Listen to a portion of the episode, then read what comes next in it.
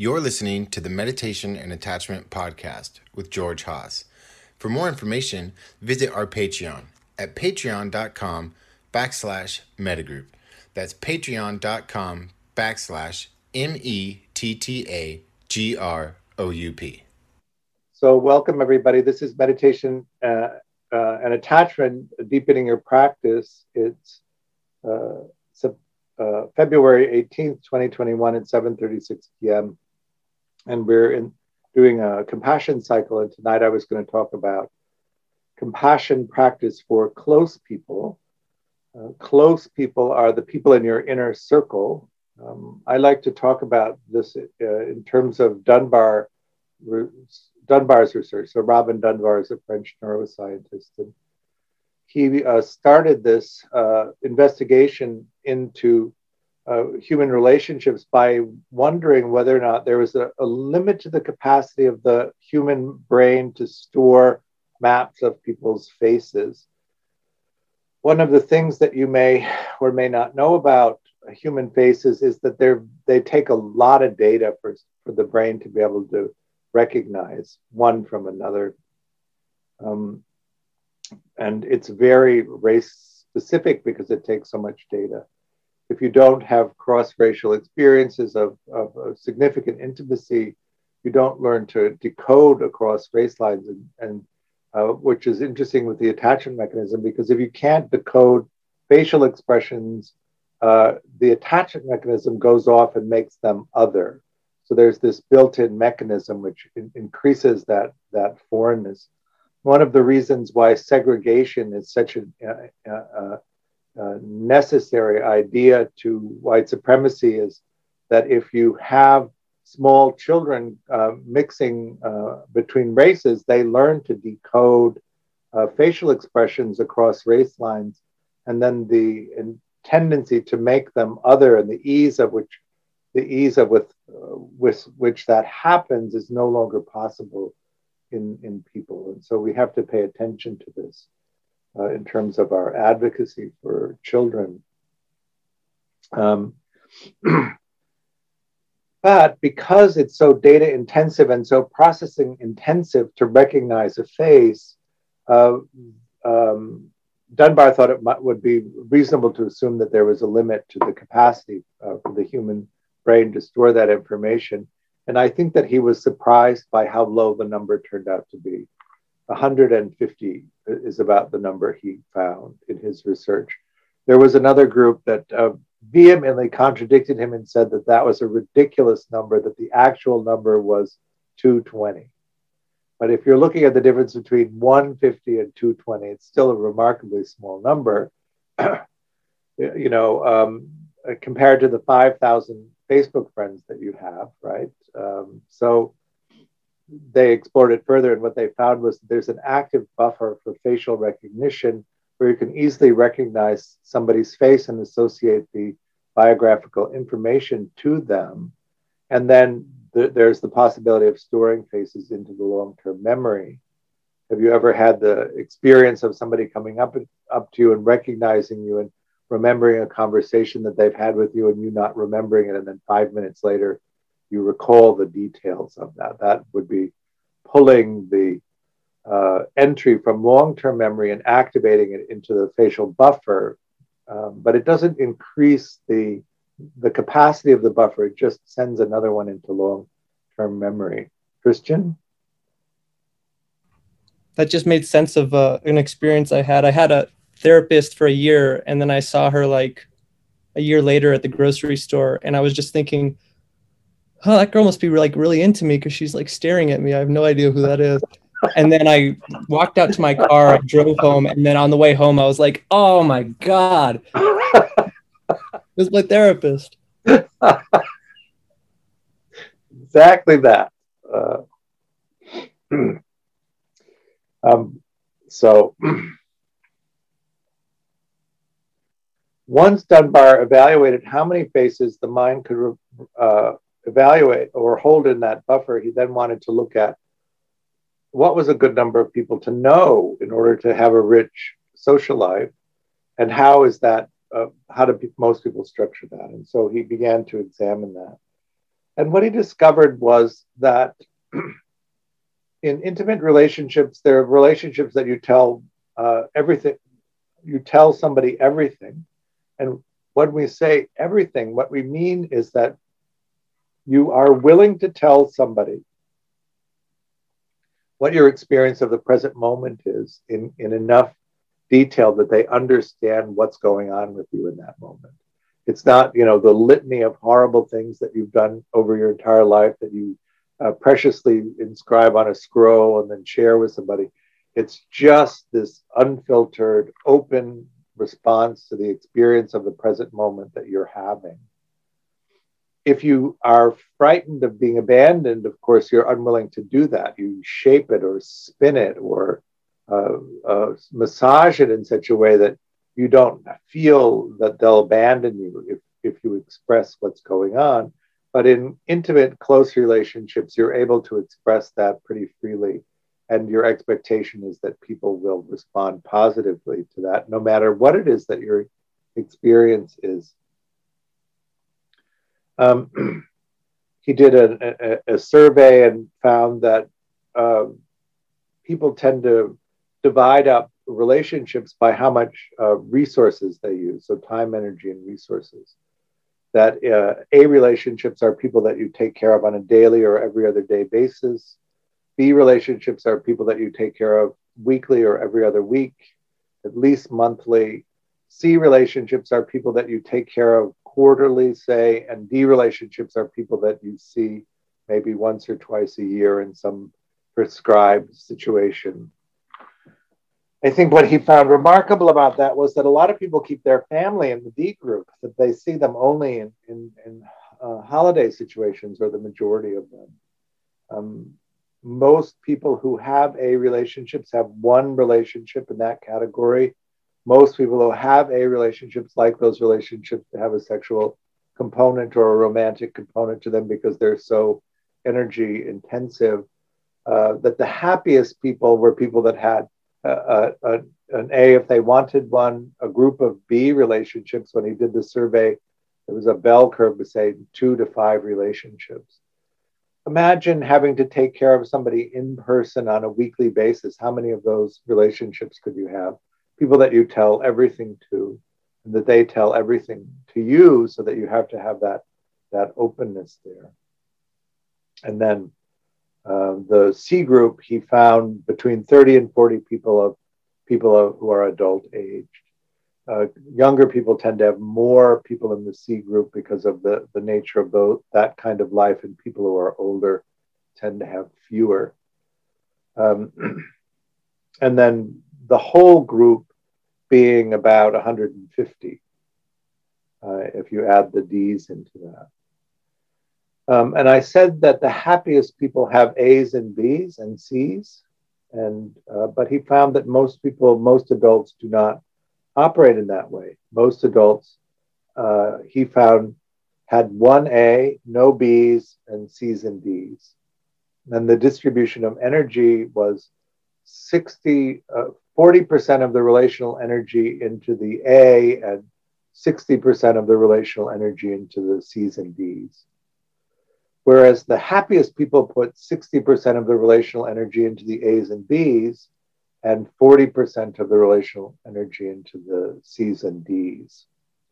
So, one of the reasons why uh, I like to talk about it in this way is so that you have a sense of what the structure of, uh, of a, a, a, whole social life would be. Um, obviously, depending on what your attachment conditioning is, that has a great impact on how you organize these the social relationships. The further out you are from secure, the more restricted uh, most people are in their in the number of relationships they have, and also the closeness of the relationships that they had. Uh, for years, uh, working in rehabs, it was very ordinary for the people in the rehab to have no A's or B's uh, and mostly D's and some C's. That was how they organized their relationship life. Um, really, the more fearful they were, the less willing they were to actually be open and spontaneous in the expression of their experience of the present moment. So we're talking about compassion in the Buddhist sense, which is a, a, a practice that's narrowly focused on the suffering experience of other people. So in English, uh, compassion means co means to share, and passion means feeling. So shared feeling. Um, so what we're really talking about is empathy, the empathetic connection to other people. And if we talk about that in terms of practice for close people, in a traditional practice, that really would have meant uh, friends, uh, uh, sorry, uh, family members mainly, family and close friends.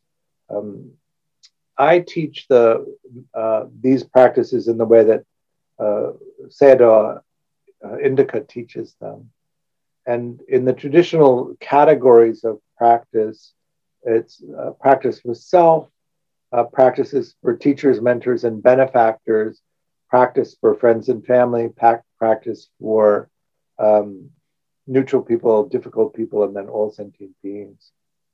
But he said in the West that, that that wasn't actually the easiest way to practice. That where in Asia you would you would always start with uh, practice for yourself. In the West, uh, because of the way that we're socialized, often um, people are, are are hold themselves with such har- harshness. Harshness. It's hard to come into that space of either loving kindness or compassion or sympathetic joy. Um, and so uh, he uh, uh, talks about a category of easy person, which you'll uh, remember we did a couple of weeks ago. And he equates the easy person to teachers, mentors, and benefactors because uh, in Asia there's a sort of reference to uh, reverence to that category of people that makes them easy to practice for. We don't really have that same corresponding experience here. Um, the um, so that he talks about this category of easy person, and we practiced it quite a bit. Uh, really thinking of an entire list of everyone we know, and then spending an hour practicing with each person that we know to see who might be easy, and that is the sense who might open up that space for us, that mind state for us. And so, with compassion, when we talk about an easy person, we're talking about somebody that when we think of them, the mind naturally inclines to a willingness to hold their suffering experience. Who is that? And uh, uh, one of the things that's important about that is uh, typically the, there are simple relationships uh, where uh, you're you don't have much of a self experience or much of, of, of complexity in terms of the kinds of mind states that you hold the relationship uh, with so that it's easy to come into that place of being willingness to willing to hold the shared experience of someone. Also, they typically don't have so much suffering that we become overwhelmed by the experience of their suffering and need to disengage from that uh, empathetic uh, embrace of them. In adult relationships, uh, uh, relationships, of course, particularly intimate relationships, if you want to be really of service to somebody, you have to be able to hold an intense emotional experience.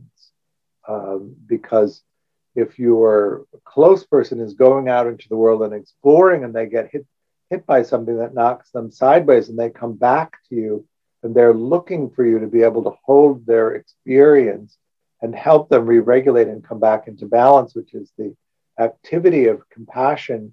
If you don't have a great capacity to do that, or at least a capacity that matches their capacity to get a throne, then what we tend to begin to do unconsciously is to uh, attempt to limit their uh, exploration so that they don't get so uh, discombobulated and it isn't so difficult for us to have to hold that experience when they come back to us. In a remember in a close relationship they come back and they they're they're open to expressing to us uh, the whole range of what their uh, experience is what their response is to the present moment. And if we are constantly uh, overwhelmed by the intensity of those expressions um, either we begin to withdraw from them or we begin to recommend that they limit the uh, explorations that they're engaged in and with close people, of course, you you want to be able to give them a, an unfiltered um, I should say, not entirely unfiltered, filtered through right speech, of course. Is it um, kind? Is it truthful? Is it helpful? And so on. to, to reflect back uh, your authentic experience of what they're presenting to you. Um, and so you're you're not letting them go completely off the rails and, and into an area where they might be harmed, um, but you're encouraging and supporting them to find things that are meaningful in a way that's useful and supportive. Um,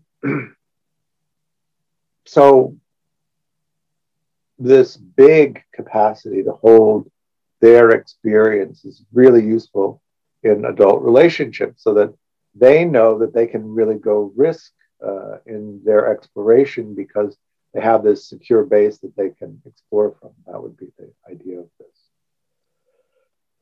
One of the things about this, of course, is that in intimate relationships, the, the working model is quite complex, and there's a lot of different kinds of mind states that you're used to holding with the other person. Uh, a wide range, really. Uh, joyfulness, um, anger, uh, um, uh, neediness, all sorts of different things come up in, in these kind of close relationships. a pleasant uh, exchange of care, all of it. Um, and so uh, holding that space that compassionate space for uh, somebody who's suffering. Um, I know uh, in my role as a meditation teacher, often there's a resistance to my presentation of my suffering to people because I'm supposed to be the, you know, the surrogate father figure. I'm supposed to be the one that's always able to provide care. Uh, and, and that can be quite limiting in terms of my own interpersonal relationships if uh, I'm expected not to have that uh, that vulnerability, that that openness, um, and I don't like it.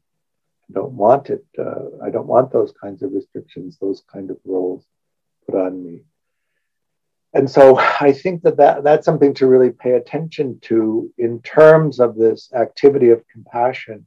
Can you be free to support and encourage somebody to explore, uh, particularly solo exploration, if that means that they're they're going to temporarily leave you to explore.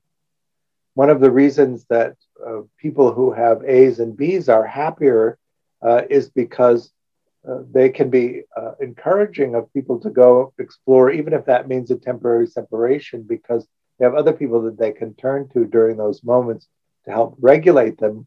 Whereas if you're if you really only have one uh, intimate supportive relationship, then uh, if they want to go explore separately from you, you're in a position of not actually having adequate support while they're away, and you might find unconsciously or consciously a, a process of inhibiting them from separating from you, so that you don't have to have the experience of being um, without a, an emotional regulator available to you when you need it, but it may also inhibit your own exploration because your unwillingness to go uh, and leave behind your uh, regulator. Is that all making sense?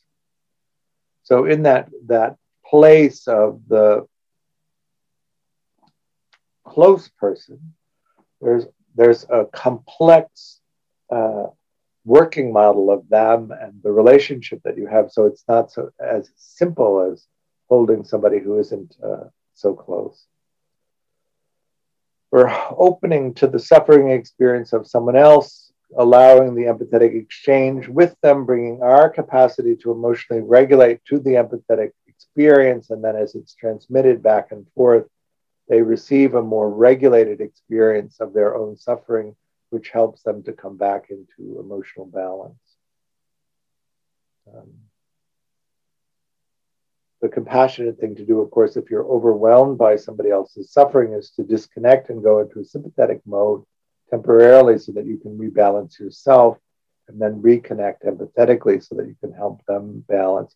It's not useful to not be able to disconnect empathetically from somebody and become dysregulated uh, or as you know as dysregulated as they are and then neither one of you has the capacity to help the other in terms of regulation and uh, those kinds of uh, experiences tend to escalate into um, arguments that can be painful for both parties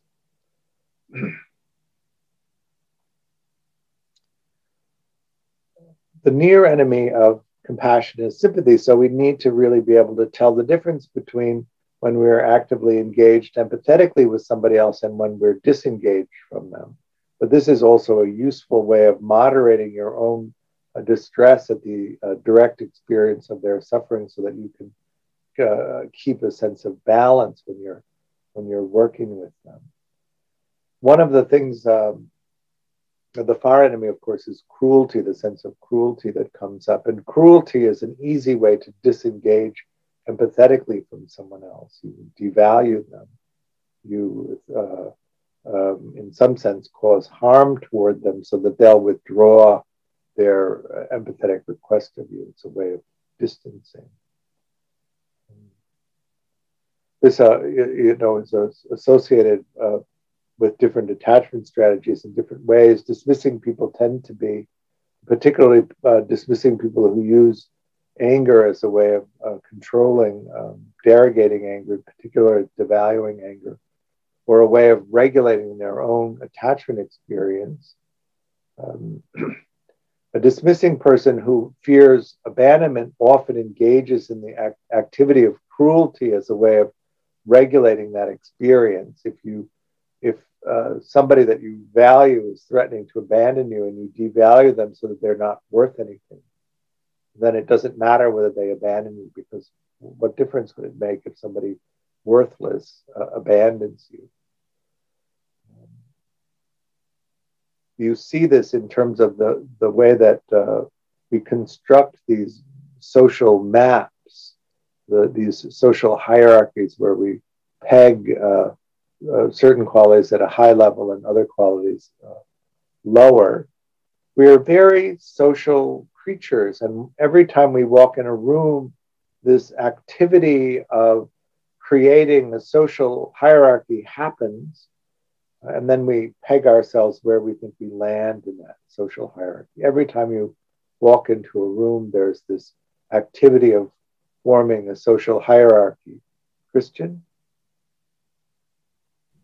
is that social hierarchy am i deciding what i value and pegging myself according to that system or am i deciding what the room values and pegging myself according to that system?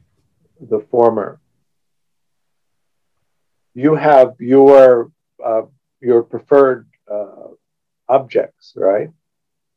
Um, and so when you walk into a room you're scanning the environment looking for your list of preferred uh, objects if you find a room that's rich with the objects that you value, then the environment is stimulating. And if you walk into an environment and there's an, a decided absence of the things that you find stimulating, then the environment is boring or barren.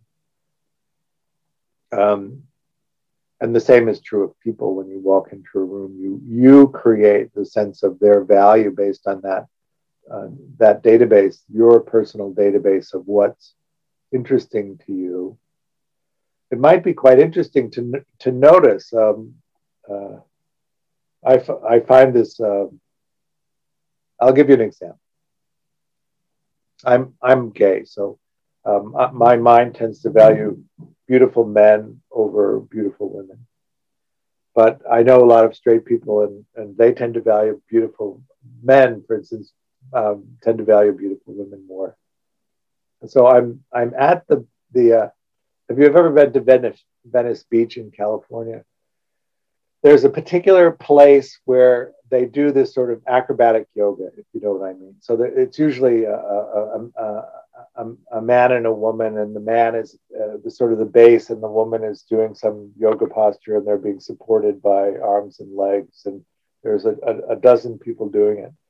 But on this particular occasion, it was four men uh, who were um, uh, doing it and together. And it was this quite acrobatic thing. And I was sitting with my uh, friend and I said, What yoga position is that?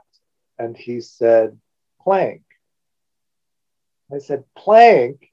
And then I looked, and through the whole array of, of male bodies, right behind him was a woman doing plank. So that he completely didn't see the whole array of bodies in front of him. He saw through them to the, the object that was of interest.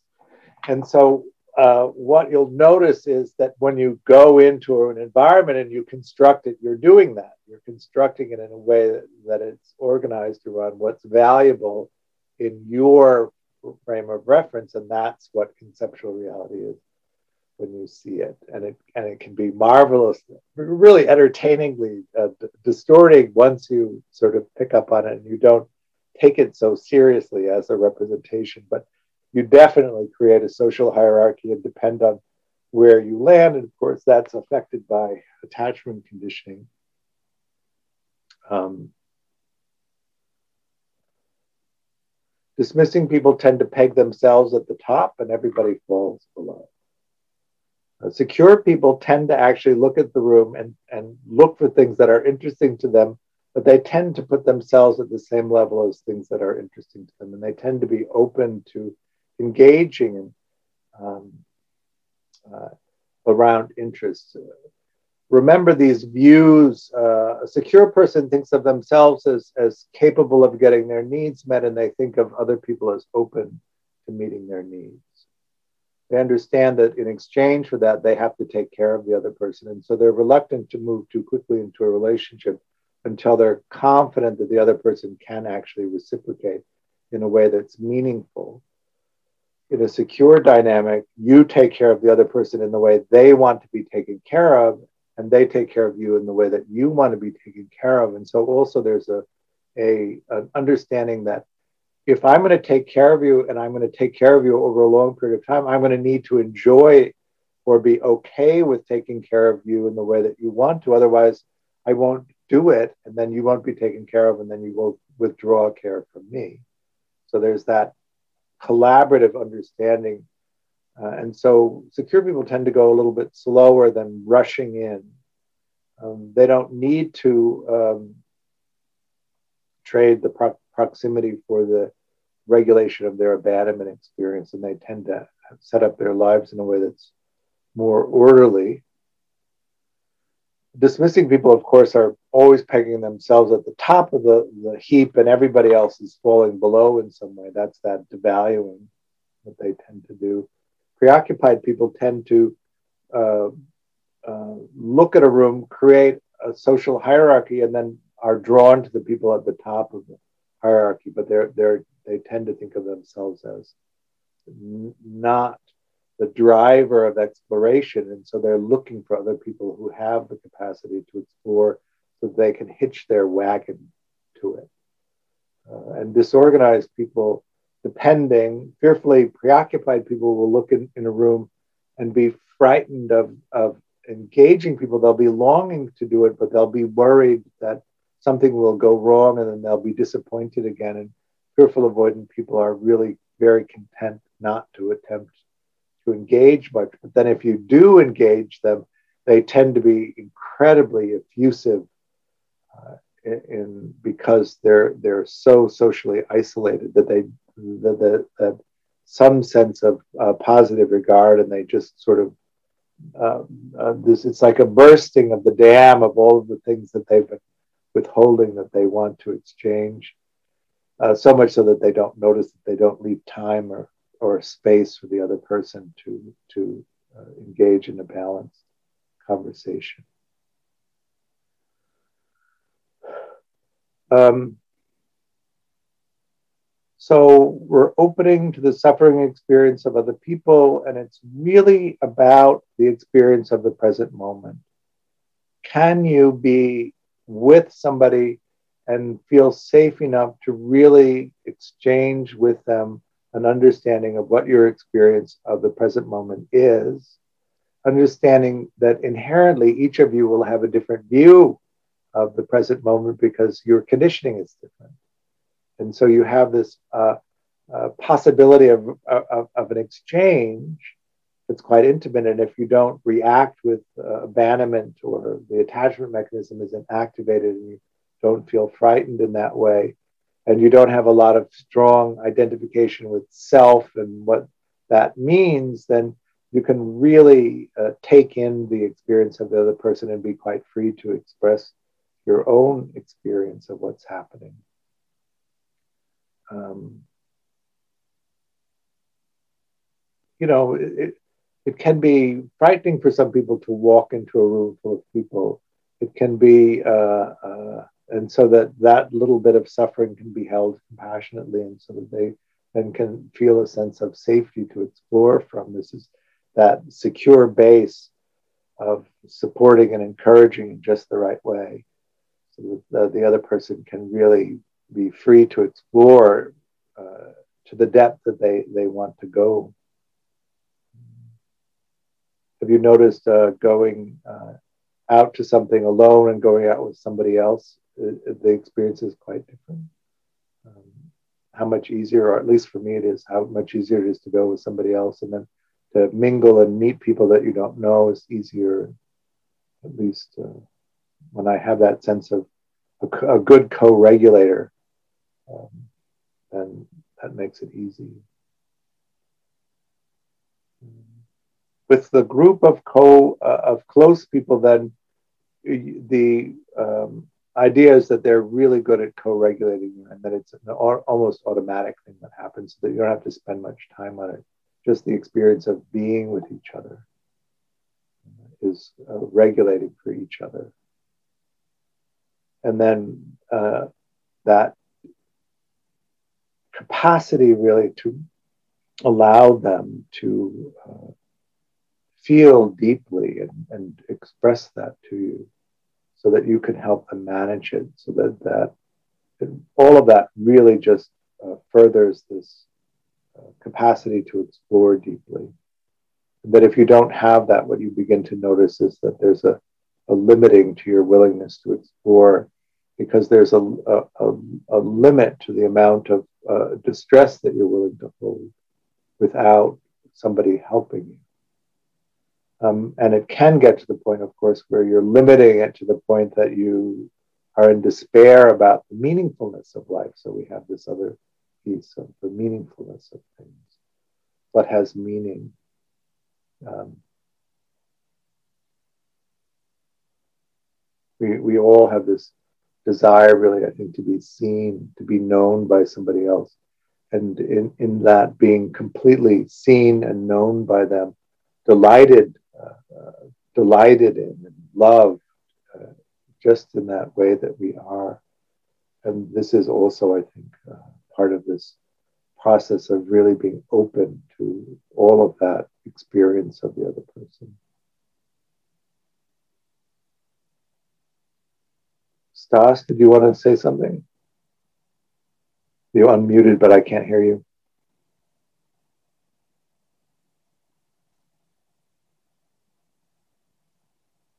Uh, what about people? Can you hear me? Yeah. What about people that feel frightened when they're seen? Um, so, in a, a, compassionate response to that, of course, you would you would be able to pick up on the fearfulness of the other person, and then you'd be able to reassure them that you are not going to harm them. Um, Uh, and in that exchange, um, they would know that. Uh, so remember the empathy has those three levels. The first is the visceral response to the experience of someone else's uh, physical or emotional pain. That's the opening uh, to compassion. The second is to be able to read them, their external expression, facial expression, body language. And the third is the compassionate empathy, where you experience in your body uh, a facsimile of what they're feeling in their body. We tend to use the um, second and third level of empathy, uh, and if they to evaluate whether somebody's telling us the truth or not, and if their external presentation and their internal and your internal experience of them match, then we believe what they're saying. Secure people, of course, have this feature where they then compare that to what they do. And insecure people tend to split that off because their childhood experiences are that they don't match. So the empathetic experience at the second and third level could match, but what they actually do doesn't match. And for children, it's actually um, thought to be less anxiety provoking to disregard what they actually do and just accept what they say and how they feel. Um, and so we really want to pull that, if we're not doing that, pull that back um, so that we're we're comparing the empathetic experience of the person with what they do. And so when you have somebody who's fearful, you have to make sure that the behavior really matches uh, uh, consistently with that non harming stance, where they won't um, be able to open enough to, to um, settle the fearfulness is uh, is hard to settle um, when you look at it through the attachment lens, uh, particularly more toward the disorganized ends of things. The the attachment mechanism goes off, which compels you to seek physical proximity, and if the caregiver is the source of the distress, then you're being compelled to seek proximity to the person that's actually frightening you, and that, that that's what creates that that barn, that bind, where we then have to split off what people actually do. Um, and uh, so you go slowly, and you you you can you reassure, reassure enough, and then your behavior is consistently non-harming. I mean, your behavior should probably be consistently non-harming anyway.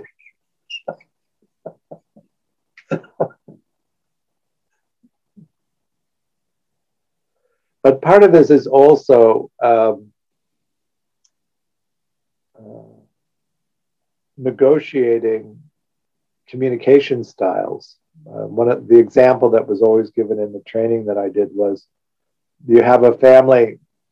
Uh, uh so uh, they they did this. Uh, you have a family from Connecticut, right? That in the entire childhood their parents raised their voice twice. Uh, and they're going out with somebody who, who's from Brooklyn, and at every meal they just yelled at each other the whole meal. And so um, they got together, and uh, um, one would yell, and the other person would be totally freaked out by the yelling. But the yelling didn't mean the same thing in the two systems of communication. And so they needed to negotiate a settlement in terms of what that actually means one to the other. I can give you an example from my own life. Um, I had a sadistic father, and uh, if you did something and he felt that that justified an opening for his sadistic expression, he would say, Oh, and then it would be followed by the abuse. And then I had a good friend, and he grew up in a family a system where if somebody wanted to soothe you, they would start with, oh.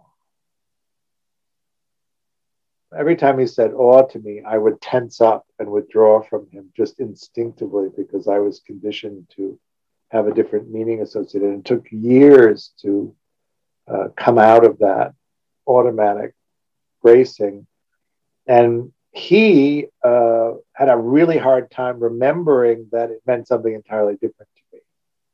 and so it was a, an interesting thing. After a while, of course, the settling was quite quick, but uh, in the beginning, it was quite startling that, that that would be happening.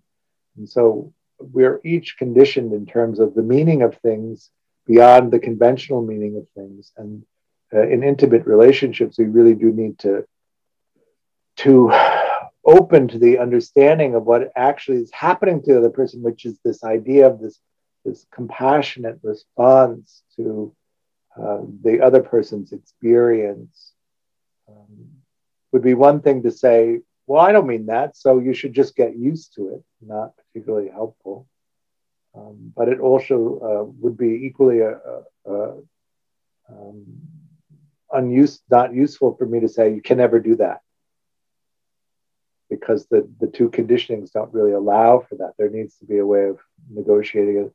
And then over time, as you take in the experience over and over again of awe in his vocabulary, meaning I'm going is then followed by a comforting gesture, which is very different than on mine. Um, you may have known me for 10 years and I never once said awe, except in this example. You know what I mean? So, any questions about all of this before we do, Jacqueline? I do have a question. Um, what happens if you're A and B people um, that are that's perhaps there are just a few, like between one and four, maybe right. one in the A and maybe three in the B. What that happens if you? what happens if you're surrounded by people that are hurt and have a tendency to hurt you? And so you have a fear of being that figure for them of open, you know, openness to, to be that support for them because you're fearful that they will hurt you. And, you know, these are just people that maybe you choose to be. Yeah. Um, are, is it something that you're just fearful of, or do they actually hurt you? Oh no, they actually hurt me. Um, and maybe it's like, you know, you have. I guess my understanding is you don't want to have people who are constantly around you that are hurting you, but maybe, you know, you care like perhaps it's a relative or a significant other, and maybe sometimes you don't have a choice to get away, or maybe you. I mean, I guess there's always a choice, but is there any way to have a healthy relationship with people like that that are that close to you um, i would uh, this is maybe sounding harsh but i would um, um, demote them to a c or a d. So you don't tell them everything and you you would, would it's really more about flows of energy. I mean you do make the request that you you, you can't hurt me. And if they don't, uh, or if they're unable to abide by that, then you need to remove yourself from the situation. Um, and that may seem daunting um, to do, but uh, the idea then is to turn toward people that don't hurt you.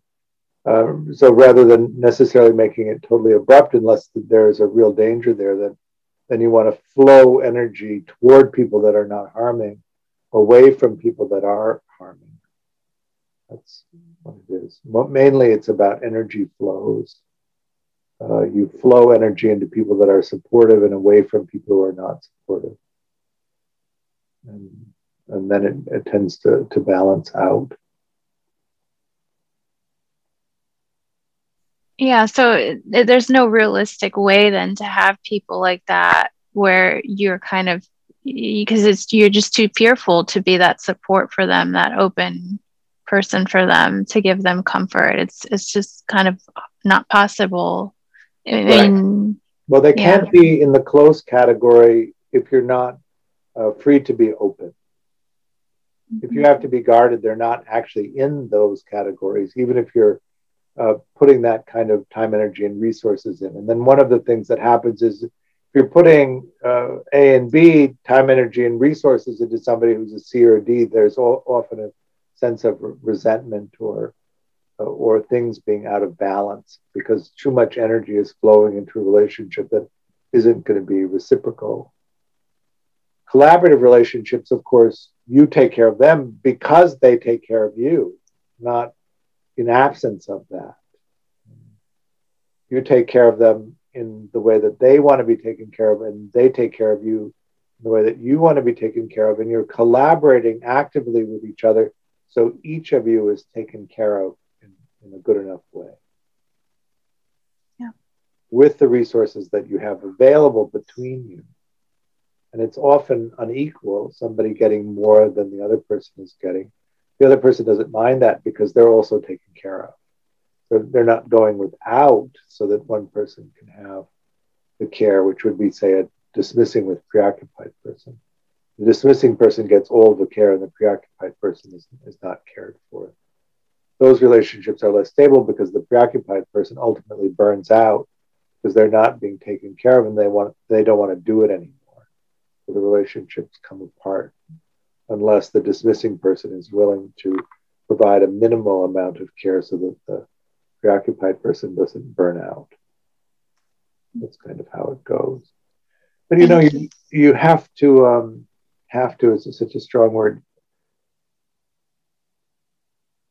There's this uh, uh, when you grow up in families where that kind of uh, uh abusive behavior happens, it has a different value to it. It seems ordinary if you can't normalize it as as being um, unwanted. Uh, the um, and so I call it normalizing, but it you if you come from a family where bad things happen routinely, they seem ordinary, right? Um, and but when you compare that to a family where those things never happen, you begin to get a sense of of the difficulty of them, which you wouldn't know just from being in the environment that you're in. And so we we turn toward this compassion for ourselves, of course, where we're really allowing this information in and then uh, beginning this process of valuing ourselves so that we can then move in a direction that actually is supportive of our our exploration, which is the, the central thing in life. The, the way where meaningful meaningfulness comes from for us is from our exploration, exploring the things that have meaning to us and the people around us should be supporting us in doing that. And if they're not doing that, it makes it too hard for us to explore, to find that meaningfulness. Uh, and so we really need to begin to choose that, that so that, that uh, we're actually willing to, to be alive because it's too hard otherwise, I think. Not making sense. George, I have a question. Sure. Um, so I have two questions actually. One of them is that so if you demote someone from B from A to B or from B to C, it's not because they're not reciprocating enough, it's not being petty, right? According to what you're saying. No, it isn't. Okay. Because for the longest time, I feel like, you know, when there are certain people who I feel like I'm giving um the, you know, I'm I'm giving, but they're not giving back. And then I just demote, I would automatically demote in my mind. And I thought maybe I'm just being petty. So that's actually normal behavior. That's regular healthy behavior. Yeah, that's a good thing. No, okay. I, I really talk about energy flows. You it's time, energy, and resources, which you have a finite amount of. Mm-hmm. I wish that it was true that you could have limitless amounts of all of that, but that doesn't seem to be how it is. So then you need to use your time, energy, and resources to explore what's meaningful to you. But then you also have to understand that in order for you to really explore, you're going to get knocked sideways and you're going to need people who will help you. And so you have to put time, energy, and resources into maintaining your secure base. Mm-hmm. Once you really discover that a good regulator that's available to you at any time when you need them supports your exploration in, in a fantastic way, then it's totally worth the resources for that. Um, because if you don't have that, you won't take those risks. I mean, you know, I'm not talking about crazy risks, but I'm talking about risks where you find something out that you're really interested in, and that that you succeed in being able to do that. Um, but you could find out something that was upsetting, and then you'd have somebody who would help you, uh, and somebody who would be interested in what you found out, so that you have that complete cycle of ex- of expressing and exchanging the information from your exploration, and that they're eager and interested in what you're doing. You have that sense of their they're delighting in it, which is, and the, the sense of joyfulness in it, which is the energy of exploration, right? And then you do that for them because you you understand the value of but you also understand the limit of energy and how much you want to have for your own exploration and if you're if you're giving it to people that, that are not available to support you then then it then it, it's actually in the end detracts from your capacity to explore. Okay. And then so a quick question about the definitions of like different groups, right? So if you have someone that you like when you say A is someone that you feel like you can open up to, right? Right. Um, but if it's I have friends whom I don't see that often because they live so far away, but every time when when I see them, I feel like they're an A friend. So would you uh, are they then considered like in the A category or the C category? Or is A just people that you can really open up to, but not necessarily it's not necessarily about frequency? Well, there's above the line and below the line. okay. above the line, you're, you're, in the movie business, right? above the line is the talent, below the line is the crew. No, that's it. Above the line is the people you tell everything to about the present moment, and below the line are people that you tell some things about it. And then there's the energy flows. Um, are you capable of seeing the person in her, you know, in in the flesh on a daily or every other day basis? and you take care of them then, or a weekly or every other week basis, that's a B. If they're a C and they live across the country, then they, they don't you don't have the physical proximity to them for them actually to do the B role. So you want to flow energy to keep you, you know, you, you want your simmering C's, I like to say, because you could lose a B and then you'll need another, you need to promote somebody. It's fluid, right? Okay. So it seems like it's, it's both about the energy flow and like your, uh, I guess like it's both about um, how willing you are to open to them and also the actual frequency of contact, right? Right. Got it. Thank you. That's it. Um, all right. Why don't we meditate? What do you think? Everybody all right? We went a little long on the talking part, um, so it's not, not much time left.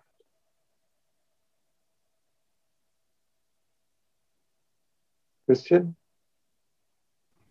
Hopefully I have a quick one. Um, you mentioned you mentioned during the meditation that you can replace like a negative mind state with uh, with a positive one. And I'm wondering uh-huh.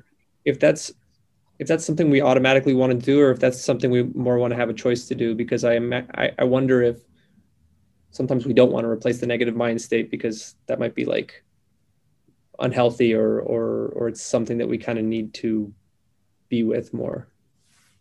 Um, i would say no. If you have an afflictive mind state get rid of it as fast as you can. No point in staying there. Um, this is also true of afflictive self-generated emotion states. There's no point in uh, regulating with them if you don't have to. The buddha was very clear about being guarded in your mind states and only allowing uh, virtuous mind, mind states. Um, and if you're a Tibetan practitioner and rainbow body is your goal, then you definitely want to eradicate all afflictive mind states for a minimum of 13 years so that you can dissolve into light. Uh, so, yeah, no, no need to uh, um, stick around with them. Uh, and I think that uh, there's a there's some uh, confusion about the Western psychological use of staying with with things that are difficult. I'm not saying in any way to turn away from difficult experience. In fact, you, you would want to, if you had difficult uh, material to deal with, uh, do it with a mind state of compassion rather than a mind state of anger, say, for instance then you you have you intentionally cause the mindset of compassion to arise and then you turn toward the difficult material and it just makes it easier to manage that way rather than getting spun out with one of the afflictive mind states. Someone else? All right everybody. Thank you so much for coming and practicing. Um, a week from tomorrow, a week from Saturday, I'm doing the meditation and attachments for coupling, which is a class on uh, the uh, collaborative relationship skills. Uh, so, so come to that. It starts at nine and ends at four. Um, in April, I'm doing, at the end of April, I'm doing a two day weekend retreat on meditation and attachment for addiction. So if you have uh, substance or process addiction issues or you're in relationship to somebody who does, this would be useful to come to. Um, we'll do uh, the first three modules, which are related to emotional regulation on Saturday, and then two, uh, we'll do the fourth module on, on Sunday, which is uh, about uh, attachment dynamics and relationships and how to really uh, be in secure functioning relationships. Uh, even if you haven't done the deep work of uprooting your early attachment conditioning, because if you can get yourself into secure functioning relationships, you have much more support to do the deep work. Uh, it's a relapse prevention oriented class so that it also helps with maintaining abstinence or harm reduction with your uh, addiction strategies. We're starting a level two at the uh, in uh, on March 18th. So if you're interested in going into a deeper dive on the attachment material, the, the level two class is starting on the 18th. We do have some scholarships available for that, so take a look at that. It's on the website. Um, what else? And then we have a retreat coming up in in June. So that's everything I think that we're offering. Uh, I offer this class on a dana basis. Dana is the Pali word for generosity, which means I offer the teachings freely. I do hope that you'll support us by making a donation. There's a link on the website or in an email if you've gotten one about the class. Any amount is appreciated. Of course, if you're not resourced, it's a challenging time, then we as a community are very happy to support uh, the practice space for you. Thank you for coming, and we'll see you again soon, I hope. Bye. Thank you, George. Thanks. Bye.